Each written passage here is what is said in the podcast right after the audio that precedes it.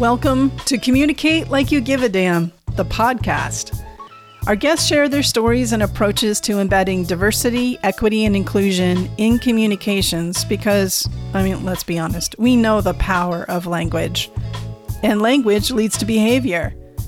So thank you. Thank you for joining us in leveling up your communications. I'm your host, Kim Clark, and DI communications, it's it's kind of my thing. So let's get into it. Let's learn more about how to communicate like you give a damn.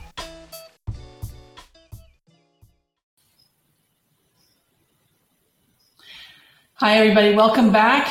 Part two with Jason Patent. Now, he uh, talked a lot about his first, in our first episode with Jason, uh, we covered his book talking about.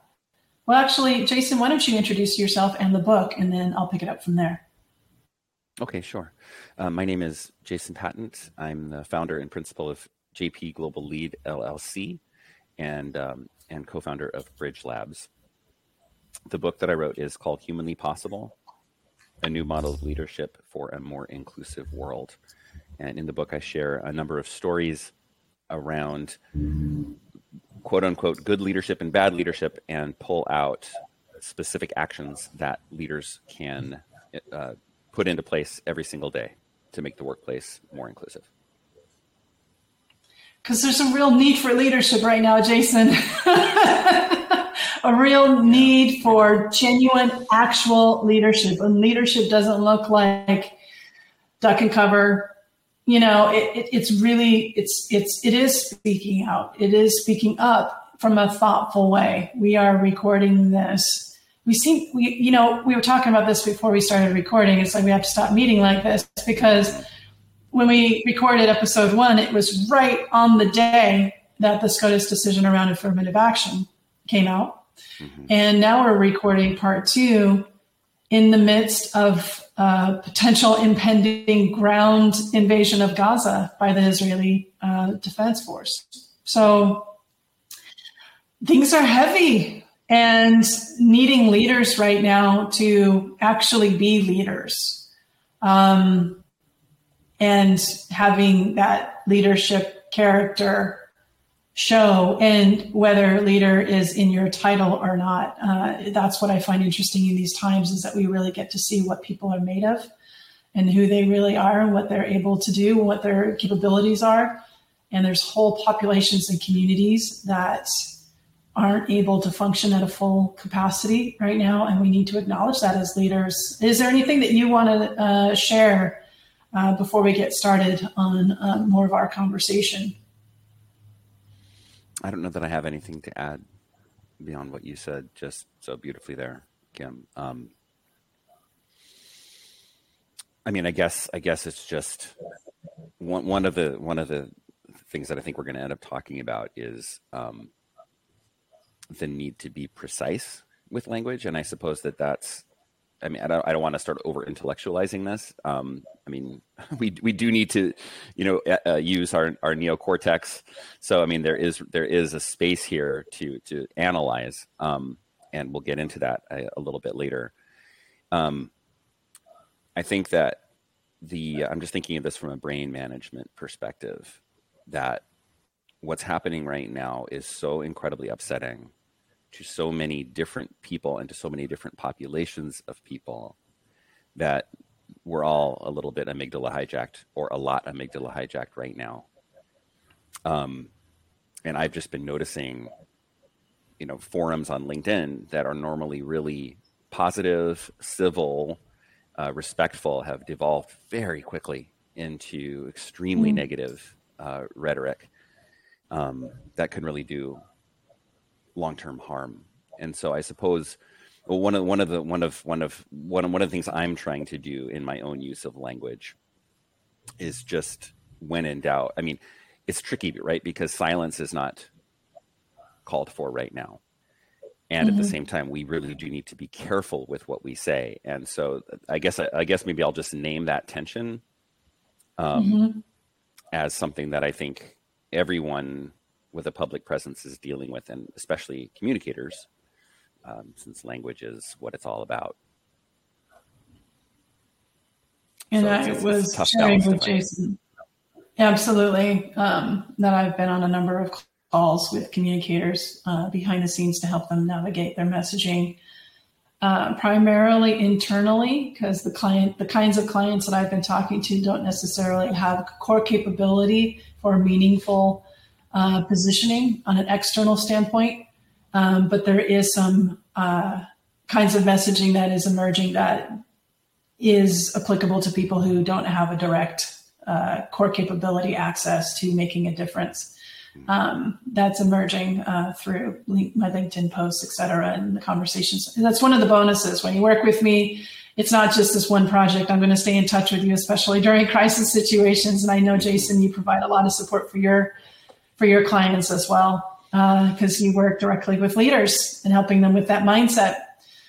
Given that one of the we, we covered so much good stuff in that first part jason. We talked about bridging and communication strategies and systems and structures uh, just so much good stuff and, and a lot of what you cover in the book so again humanly possible please order your copy i have mine sitting behind me over here oh thank you um, yeah of course And um, uh, and when we were getting towards the end of the conversation, I'm like, mm, we, I can't let him go. I, I need, I need more. I want more. You have a PhD in linguistics. And I, I'm so curious because you shared in part one, like the vast amount of traveling and exposure to increase cult- cultural competency, um, and and how you've taken that into all of the different roles that you've had at different academic institutions uh, and the impact you've had on different audiences, whether it's leaders or students, and, um, and, and, and other colleagues, and things that you've learned from mistakes that you've made, which we need to talk more about. Not your mistakes, Jason, but uh, all of our all of us need to be talking more about the mistakes that we make, um, and including myself. Uh, but this PhD in linguistics first of all, what is linguistics and what, what gave you that impetus to pursue a PhD in this linguistics study area of study? What is linguistics? It's a great question. I'll, let me let me let me challenge myself to give a very brief definition, I guess. Um, the way that I see linguistics, you, will get different answers depending on who you ask and what what the field should should be studying is also there's a lot of disagreement about that as well. I'll tell you my take on it is it's a social science for uh, understanding the workings of this phenomenon called language. So I think mm. I actually think of it as a kind of it's a social science, but it's also a natural science because we belong mm. to the animal kingdom, and this is a kind this is a form of animal behavior. Um, what's different about it is you know we're studying ourselves uh, but I think that's all the more reason that it's valuable, that, that there's a lot of potential in the field because um, we tend to view our own behaviors in the least objective way. So it's trying to bring some kind of some form of scientific objectivity to this really important form of behavior. And that goes every everywhere from how do we make the sounds that we make, speech sounds, uh, how do those sounds pattern into systems? How do words get built? How do sentences get formed? how does uh, meaning, what is meaning, how is that connected to broader cultural patterns? And when I say there's disagreement about what linguistics is is, is rightfully supposed to study, there's a, a lot of folks, especially in the United States, who who who say that we're not supposed to talk about any of that fuzzy cultural stuff that we should be applying rigorous mathematical mm. analysis to the structure of sentences which i personally don't find that interesting mm. um, and i also think that like at least in terms of what i find interesting and helpful about the study of language doesn't include that well i shouldn't say that that that's like a tiny little bit that it is, you know, to me anyway, uh, a little bit interesting. But like I love all of the the stuff, um, and then and then also power and power is going to be a theme once again that that comes comes in. But but language is power in a lot of ways too, which which um, I'm happy to get into more as, as we go on. But uh, and then in terms of why I got in, should I pause there for a little bit, or should I just go right into why I decided to study? Yeah, go ahead. Go ahead. Mm-hmm. okay. Um, I, I graduated. My undergraduate degree was in East Asian Studies, uh, and that was for me. That was Chinese language and uh, and history. Uh, when I went to China for the first time in 1991, I made every mistake you could possibly make. Um, not interculturally competent at all, um, and I, there was two things. That was one thing that happened. Another thing that happened was I got really excited about. I wanted to have an impact, and I specifically wanted to have an impact on China's economic development. So I thought, hey, I'll go back to school, and I'll get an economics PhD. Well, those doors were pretty much closed to me because I, I didn't even have an economics course as an undergrad, let alone uh, let alone an economics major. So there was, but I, I knew I wanted to go on and study something, and I wasn't sure what it was. I also had always been interested in languages since I'd taken my first, since the first day of German class my freshman year in high school. Uh, and so language had been a fascinating topic to me. And, and, at this point, I had also had a couple of years of Mandarin. And once I was done with my first year uh, in China, my Mandarin was pretty good. So I read this book. It came across, I don't even remember how I got introduced to it, but it was called The Chinese Language Fact and Fantasy by John DeFrancis. And there are so many myths around how the Chinese language works, how Chinese characters work, the, the writing system. And a lot of these myths are based on kind of exoticization of China. And this book just cut through all of that with this really clear scientific approach, just debunked all of these myths. And this fellow was a linguist. And I thought, oh, there's a field out there called linguistics with all of these amazing tools for looking at language. Maybe I'll check that out. And so I took a year uh, at Stanford to do a master's also in East Asian studies, but the, that program was designed to help students one of one of the purposes of the program was to help students pick a discipline if they wanted to go on and get a PhD. And so I got to know some of the linguists at Stanford. I got to know some of the linguists up at UC Berkeley. I applied to both schools. Berkeley gave me more money. and that's so that's how I ended up there. I had no idea how lucky I was to actually land at Berkeley, where there are so many different approaches to the study of language, and the view of what mm. linguistics can and should be is really, really, really, really broad. But that's how I got into it and um, as I went on through that program, I just fell more and more in love with the discipline and got more and more excited about what we could do with the tools of the trade. So I'll stop there and, and see how we're doing. Well, then translating that, you know, you went through a program, you did a dissertation. Mm-hmm. Uh, and so there was must must have been some sort of area that really really caught your uh, mind and, and your mm-hmm. attention and your energy. And, it, and I'm curious about some of the aspects of the program that you can remember that you still use to this day, especially as you continue uh, in in working with leaders and mm-hmm. moving leadership qualities and and um, the language of leadership it's, it's good. This is going to be fun for me to watch you figure out, you know, how to apply it and stuff. But what are the kinds of things that from that program that that still influence you today, uh, and that can uh, show up in your work? Two thoughts.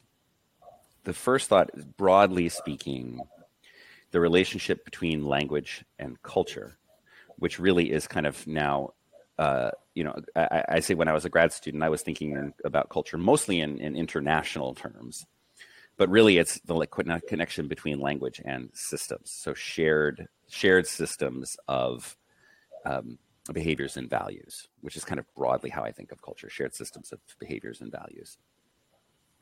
Uh, you, the, the language is completely inseparable. It is both influenced and you know, shaped by, and also shapes the systems and uh, my, just briefly, you know, the, the the topic that really caught my I didn't know what I wanted to write a dissertation about. It took me a long time to figure it out. And then when I finally did, I just it was just extremely fun because uh, the topic that I took on was uh, human rights. Human rights. That's an English language term. And hmm. the reason that I took this on was, you know, you have your cocktail party conversation, which I've never been very good at, but people and a frequent reaction mm-hmm. that people would have when I told them that I had lived in China and that I was studying China and Chinese language is like, oh yeah, they've got like real human rights problems, don't they? They don't really believe in human rights over there. And it always kind of struck me as um, I didn't really know how to respond to that. um, I couldn't really address it without getting. I, I, just didn't know that much about it, and so I decided I wanted to look into it more in my dissertation and look at like, well, how how do people from the United States talk and think about human rights, and then uh, how how do people from mainland China think and talk about human rights? And it's tricky from the outset. And this is this actually. So I said there were two thoughts. One is language and culture, and then there's this other one. They're both closely related because uh, one of the resounding themes is we have to be really, really careful about how slippery language can be. And what I mean by that is, uh, I say human rights, and that that that's uh, uh, that's a, what we call form. That is, there's a sound, there's a string of sound, human rights, that then is connected in my mind, in your mind, to a whole set of uh, what are called cultural models that have to do with a lot of stuff like about what it means to be a human and to live a human life. When we say something like so so so going back to high school, I remember a speech by then President Ronald Reagan where he said, "The experts tell me, or something like that, that, that there's that there's no word for freedom in Russian." This is at the height of the Cold War. Mm. And I thought, well, what does that even mean? This is my high school self. Like, what, what does that even mean? There's no word in Russian for freedom. And if you really start to unpack that, uh, there, there's a whole lot. There's a whole lot to unpack. I'll, I'll, the power is there's a piece, a power piece there that I'll come back to.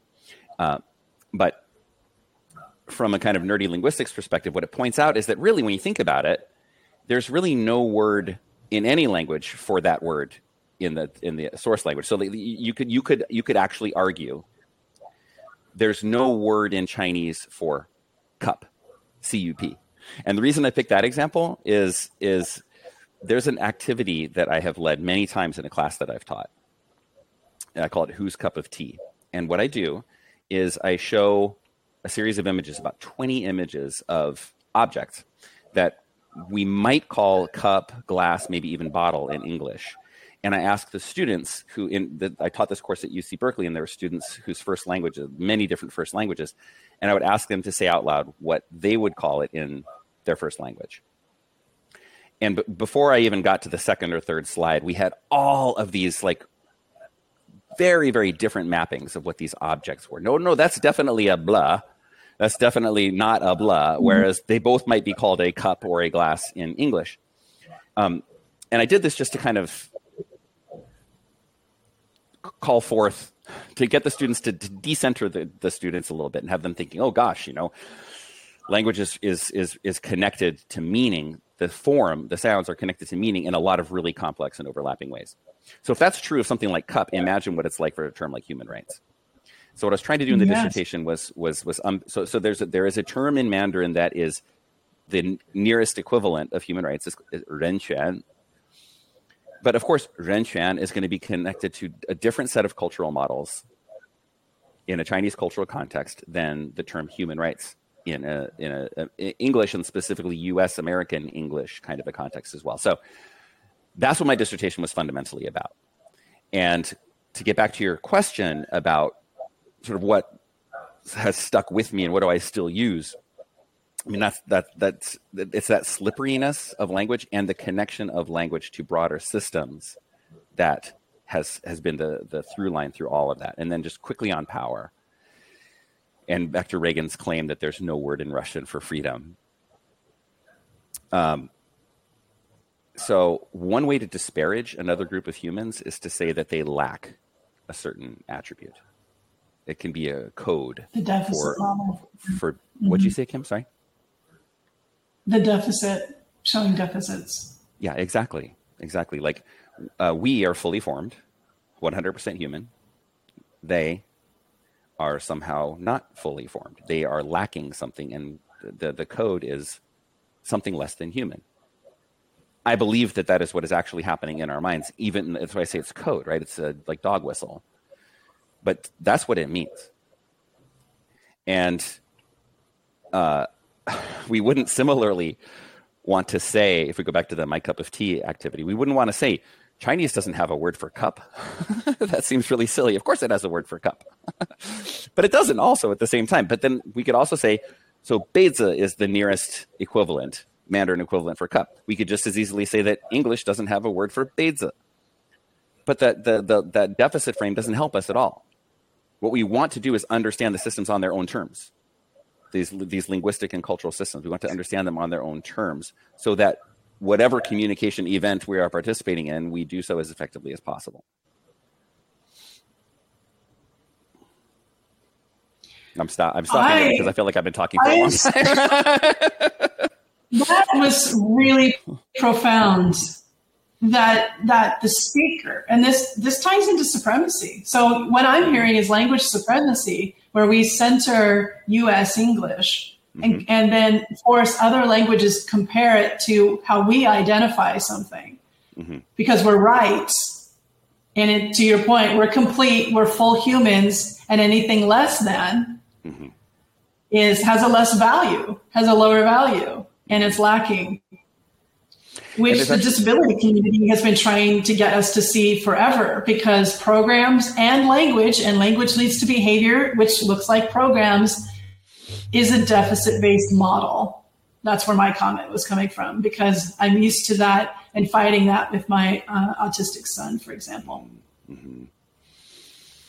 Um, another example is a couple decades ago, a little more than two decades ago, when there was a, a, a this is one of the times linguistics kind of made it out into the zeitgeist, uh, African American vernacular English.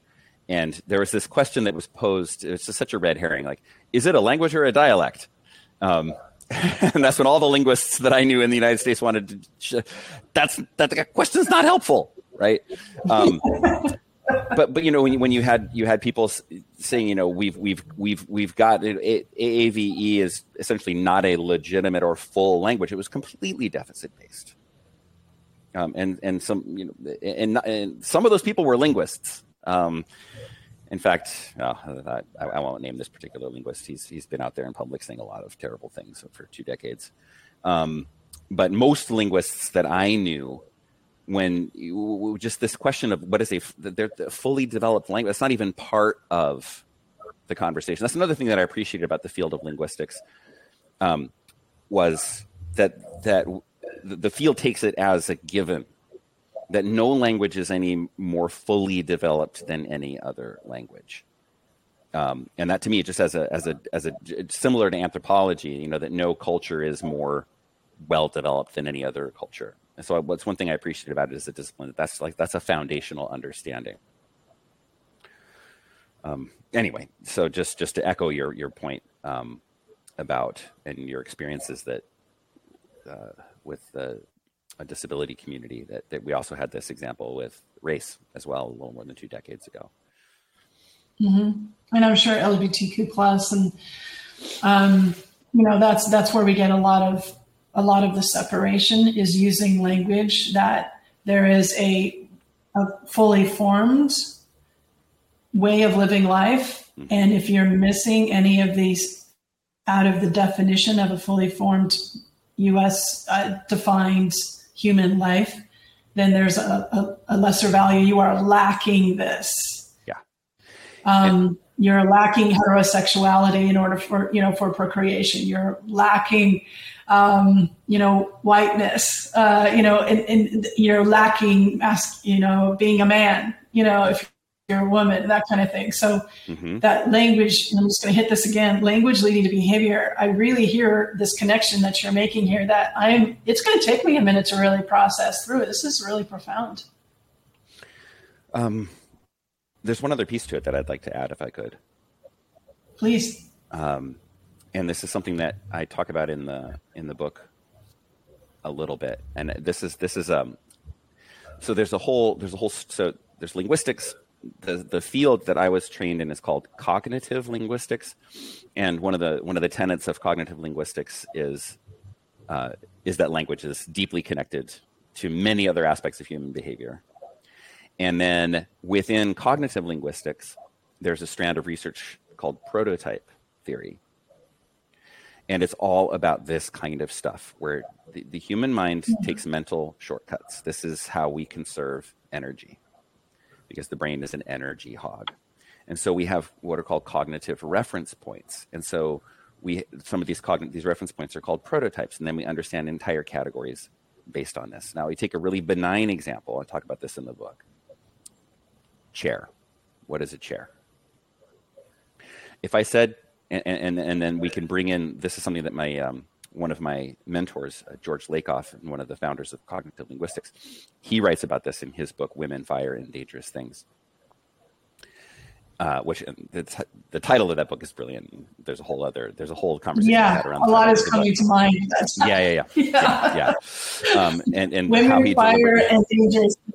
Yeah, and and and, and so the, I, if you're interested, we can go into that. It's a fascinating. The reason he chose that title, but um, but in that book, he introduces what he calls the butt test, BUT. Uh, and it's a, it's a hmm. really powerful and extremely simple way to get at our unconscious biases. So, sticking with objects, if I say to you, it's a chair, but it has four legs, probably a little weird, right? Because we expect chairs to have four legs. If I say to you, it's a chair, but it's a beanbag, that sounds okay because it's like we don't expect, I mean, we have a thing called a beanbag chair, right? But it's not a prototypical chair. When we think about chairs generically, we don't think about, we're less likely to think about beanbags than we are about something with, you know, four legs and a back. Um, here's the thing we, we do it with human beings too. We have prototypes. And this is what it gets into, right? So, you know, in, in um, the current dominant culture in the United States, cisgender, heterosexual, uh, able bodied white men constitute a prototype. And that's the standard against which other forms of humanity are judged. And getting back to this whole piece about lacking, found to be lacking. And these, this is always happening in our minds, moment to moment, and it comes out in the things that we say and when I'm, um, I believe the chapter in the book where I get into this is where I focus in on gender. Um, and I'm talking about uh, when I had, I had drawn attention in a negative way to what I, the behavior on the part of, of, of a woman colleague who was a direct report of mine. I, I, I said, you know, I, I didn't really like how you were in that class. I, you seemed a, a bit argumentative I said that to her. And she called me out on it. And she said, "Did you really mean to use that word? And would do you think you'd use the same word with a male colleague, with a with a man?" Um, and I was just like, "Holy crap! Of course not. I would not have." And you, that's absolute. It's clearly gender bias was in action. Um, and so I, I, from that story, I go into this analysis using the butt test, and it can be a little bit uncomfortable. So we have these stereotypical, you know, um, womanly attributes like warmth, approachability, um, and if we ask ourselves to assess using the butt test how natural a sentence sounds, we can we can get at this very quickly. So he's a man, but he's warm and approachable based on gender stereotypes probably sounds more natural than she's a woman, but she's warm and approachable. So the the but what that does for us is it it's a, it's a, it's con, what's coming after it is contrary to expectations. So we can get very quickly at what those expectations are, unconscious bias, if we're honest with ourselves and our introspection about how those sentences sound to us. So the butt test, I think, is an incredibly powerful technique to use to unearth these unconscious biases and where we might find um, the, also unearth this whole notion of lacking if you don't measure up to whatever this prototype is where, where we're actually doing that in our moment to moment thinking and our moment to moment speaking and then associated behaviors as well. Like, for example, um, with the same employee, I had when I when I did her initial performance review, uh, I I said a lot of nice things, um, and she also pointed out that I really didn't talk that much about her technical expertise that I had mostly highlighted interpersonal attributes. It's like, geez. like, so that, that's, that's an example of a behavior in the world that has impact, could very much have impact on this person's professional future, completely unconscious. Right? But, but that's it's happening in my mind because of the systems that I have participated in and have benefited from and continue to benefit from. You're reminding me of an exercise that I do sometimes with clients. I'm gonna looking to see if I can find it. Yep, here it is. Hmm. It's a quote, a real quote that I pulled from um, a news article. This is from a few years ago when Justice Ginsburg was still serving. Hmm. Chief Justice John Roberts called Ginsburg a rock star and said that although she had a soft voice, when she spoke, people listened. so that's that's ridiculed with. I mean, that's just full of of, of gender bias. Mm-hmm. Um, you know, to to help you make your point and how it can show up. So, how does this relate to what we were talking about last time around systems? How much of it is systems that you're actually uh, replaying when you said these things during performance reviews, or m- making the comment about being argumentative? How much of that is is a reiteration or reaffirmation or a demonstration of systems versus you and your intent? I mean, the short the short answer that pops pops to mind when you ask me that question is that it's it's like all systems. I mean, I'm we can't we can't detach ourselves from the systems that we are functioning inside of. Um, and and the, the the the work that systems are doing in the background, moment to moment, in our minds and in our words and in our deeds, uh, is overwhelmingly unconscious. It's just that that's what defines what's normal. And so that's why it's so important that we that we build and flex the skill of bringing what's unconscious into conscious awareness w- without that, we don't we don't have a hope. We have no chance of changing anything. With it, we at least have a chance. And so, I would say that I, I mean I was, and I've I've expressed this to this colleague many times how grateful I am to her for having the courage. I was her boss, right? So there's this additional power dynamic, threat aspect, and in both of those instances, she had the courage to uh, I guess uh, we, we, I would say call me in because it was really done with love. Mm-hmm. Mm-hmm. Um, and she felt safe enough, so you established a, a, a, a level of trust with her that she felt safe mm-hmm. in um, calling you in. Yeah, uh, and she, she she's also a very courageous person, um, and yes, uh, I I just it's it's learning that I wouldn't have had the opportunity to to to experience had it not been for for her courage. Um, my my point being, I'm functioning inside of the same systems as everybody else. I'm also doing it from my position of extreme privilege. Um, it's all the more important that I be paying attention because I if I'm not, I'm I'm going to continue to do harm in ways that people who have less privilege than I do might be doing to a lesser extent than me. Um, it's also because of the nature of privilege that likes to hide in the shadows. I'm less likely to be aware of how my privilege is operating. My and, and you know we could and in the book I, I, use power as shorthand for both privilege and also organizational authority as well. So power likes to hide in the shadows, um, uh, power of all different kinds, and one of my goals is to continually be as grateful as I can for the learning opportunities that I have because they don't they don't come naturally.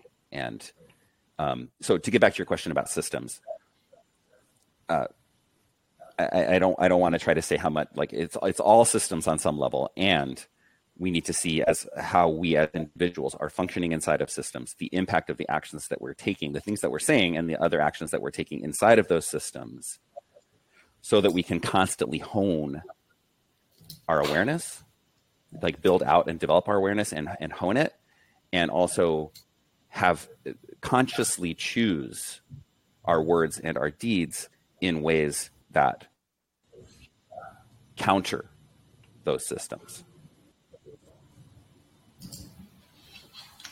Uh, you're reminding me of a lecture that I saw uh, given by Willie James Jennings. Are you familiar with him? I am not. He is the okay. He is the author of the Christian Imagination, uh, uh, Theology, and the Origins of Race. And he did a lecture and he was talking about ownership and possession and the language around that, leading to behavior. He never said it that way, but that's what I heard. And one of the things he said, kind of to, to kind of cap uh, what I hear you just now sharing, he said, What story are you a part of? Like you were talking about systems, we're a part of systems. And so the way he framed it as, What story are you a part of? What story are you in? And who is it serving?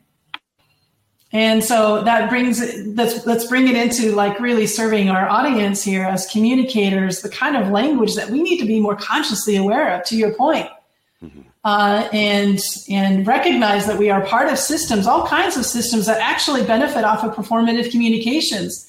But it may feel good in the moment, but from a long term standpoint and setting up, you know, habitual behaviors.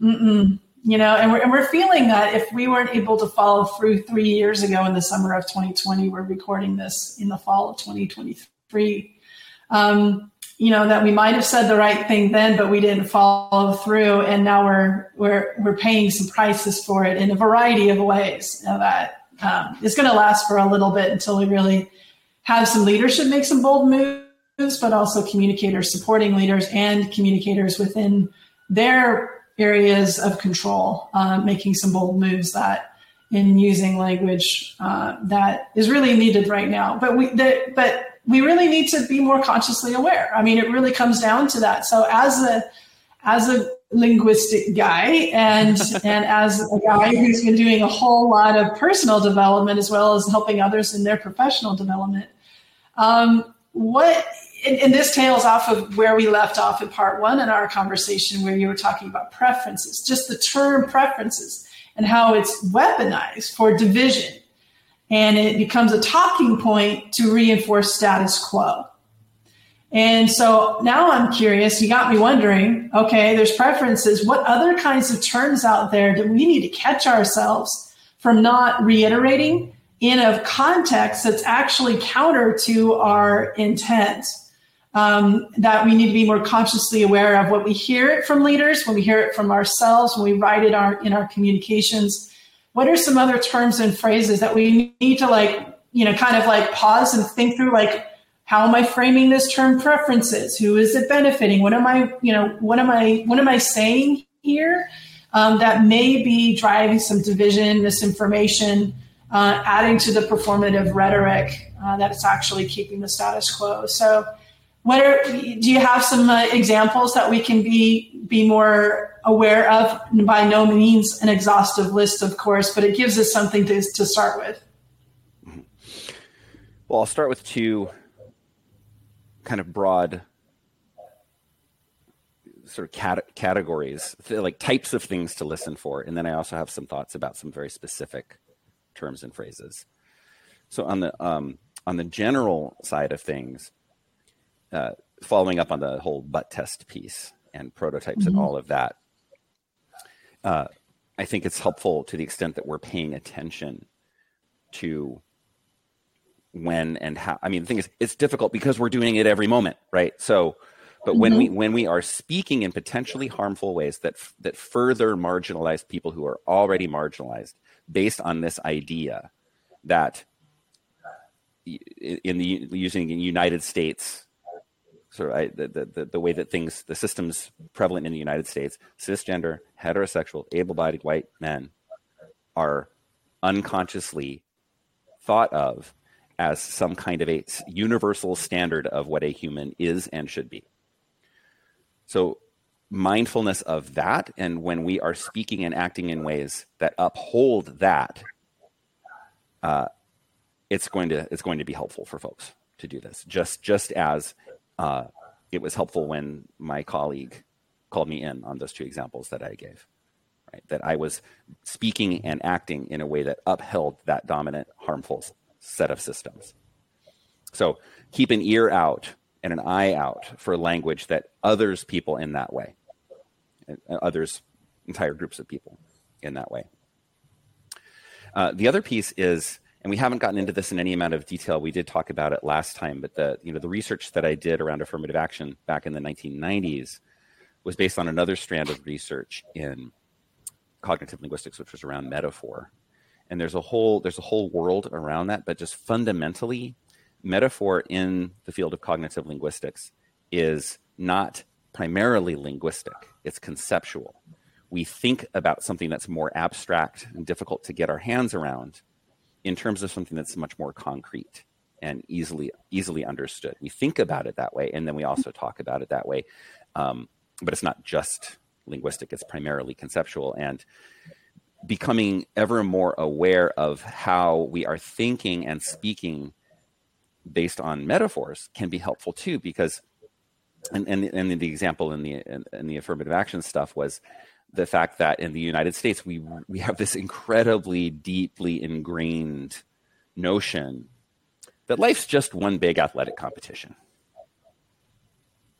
Like we we're in, in a race, we're in a football game, we're in a baseball game, we're, we're whatever it is. Life's just one big athletic competition.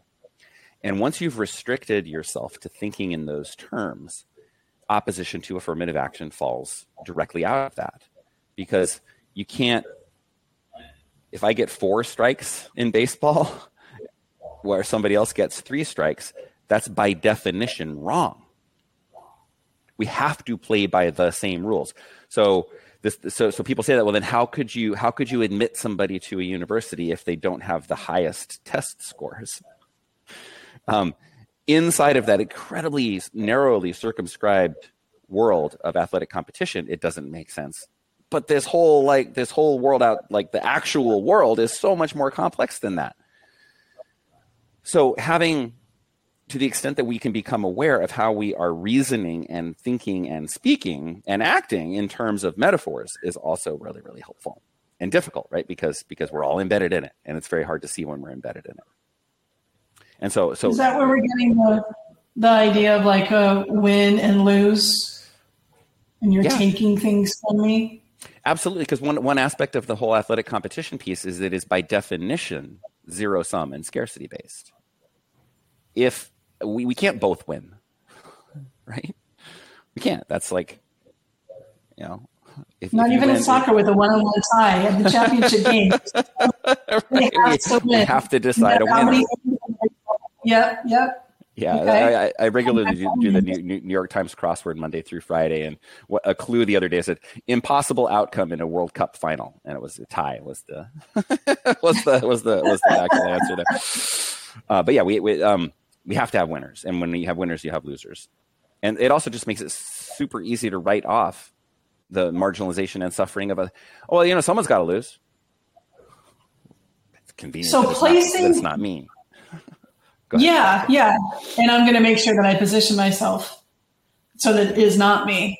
So taking this narrow view of rules mm-hmm. from athletic competition and then seeing the rest of the world trying to fit into that framework is creating this scarcity mindset of zero sum game, winners, losers. And I'm going to make sure that I'm going to use language and take positions and take actions to make sure that I'm the one that's still standing, that I, still get a chair in the game of musical chairs. Mm-hmm. Yeah.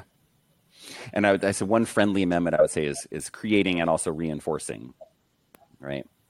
Because there's pl- plenty of other stuff out there that reinforce, and it's part of global capitalism too. The scarcity mindset is absolutely central, so it helps to reinforce that too.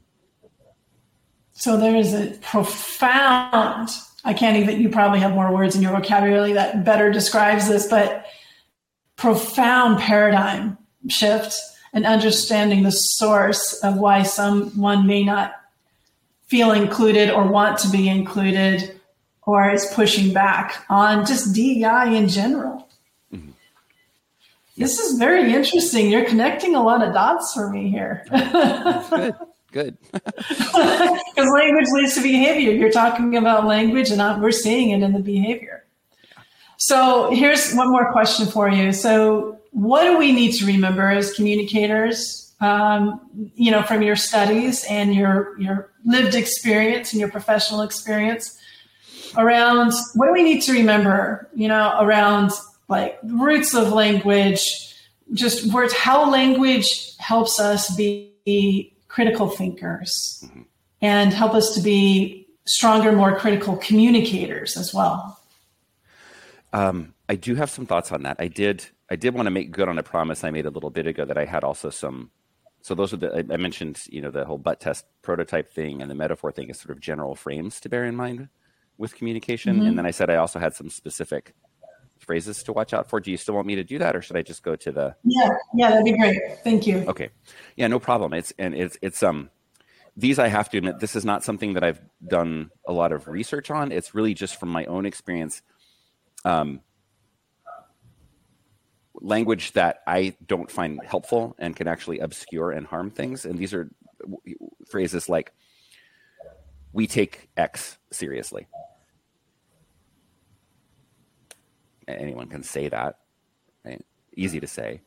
Or we care deeply about all those affected by why, whatever that is, right? Um, pretty typical kinds of phrases you'll see in in performative communications. Mm-hmm.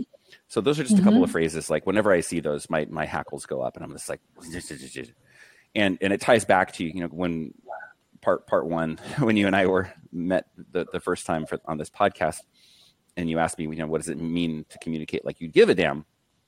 And I, I said, well, it's kind of, it's actually less the communication and more the action. So to me, it's performative. We assume that it's performative, unfortunately, because of the track record. We assume that language is performative unless it's backed up by sustained mm. action over time. I'd say in most we cases, we, sh- we should assume that corporate communications on social issues are performative unless they can prove to us otherwise by consistently being backed up by meaningful action over time. Um, and then in addition to that, I also, and this is, I'm kind of flying by the seat of my pants on this one because I haven't actually been in conversation about this with folks. Uh, but at least in terms of how I try to communicate about, so words like offensive and insensitive, the words that show up a lot when we're talking mm-hmm. about DEI with folks. Um, I don't know that those are extremely helpful terms to use.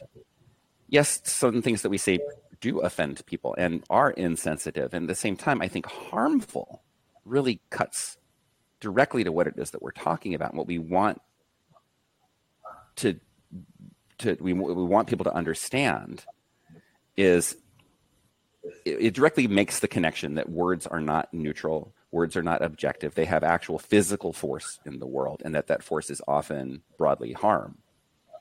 If we use insensitive or offensive i think we're sort of caving to a framing that doesn't necessarily have to do with harm. If i'm insensitive to you or if i offend you somehow it just becomes really easy to dismiss. It doesn't necessarily mean that i've actually harmed you. I've caused you to maybe experience something a little bit mentally or emotionally unpleasant, and it becomes very easy to shrug off. I think harm is less easy to shrug off.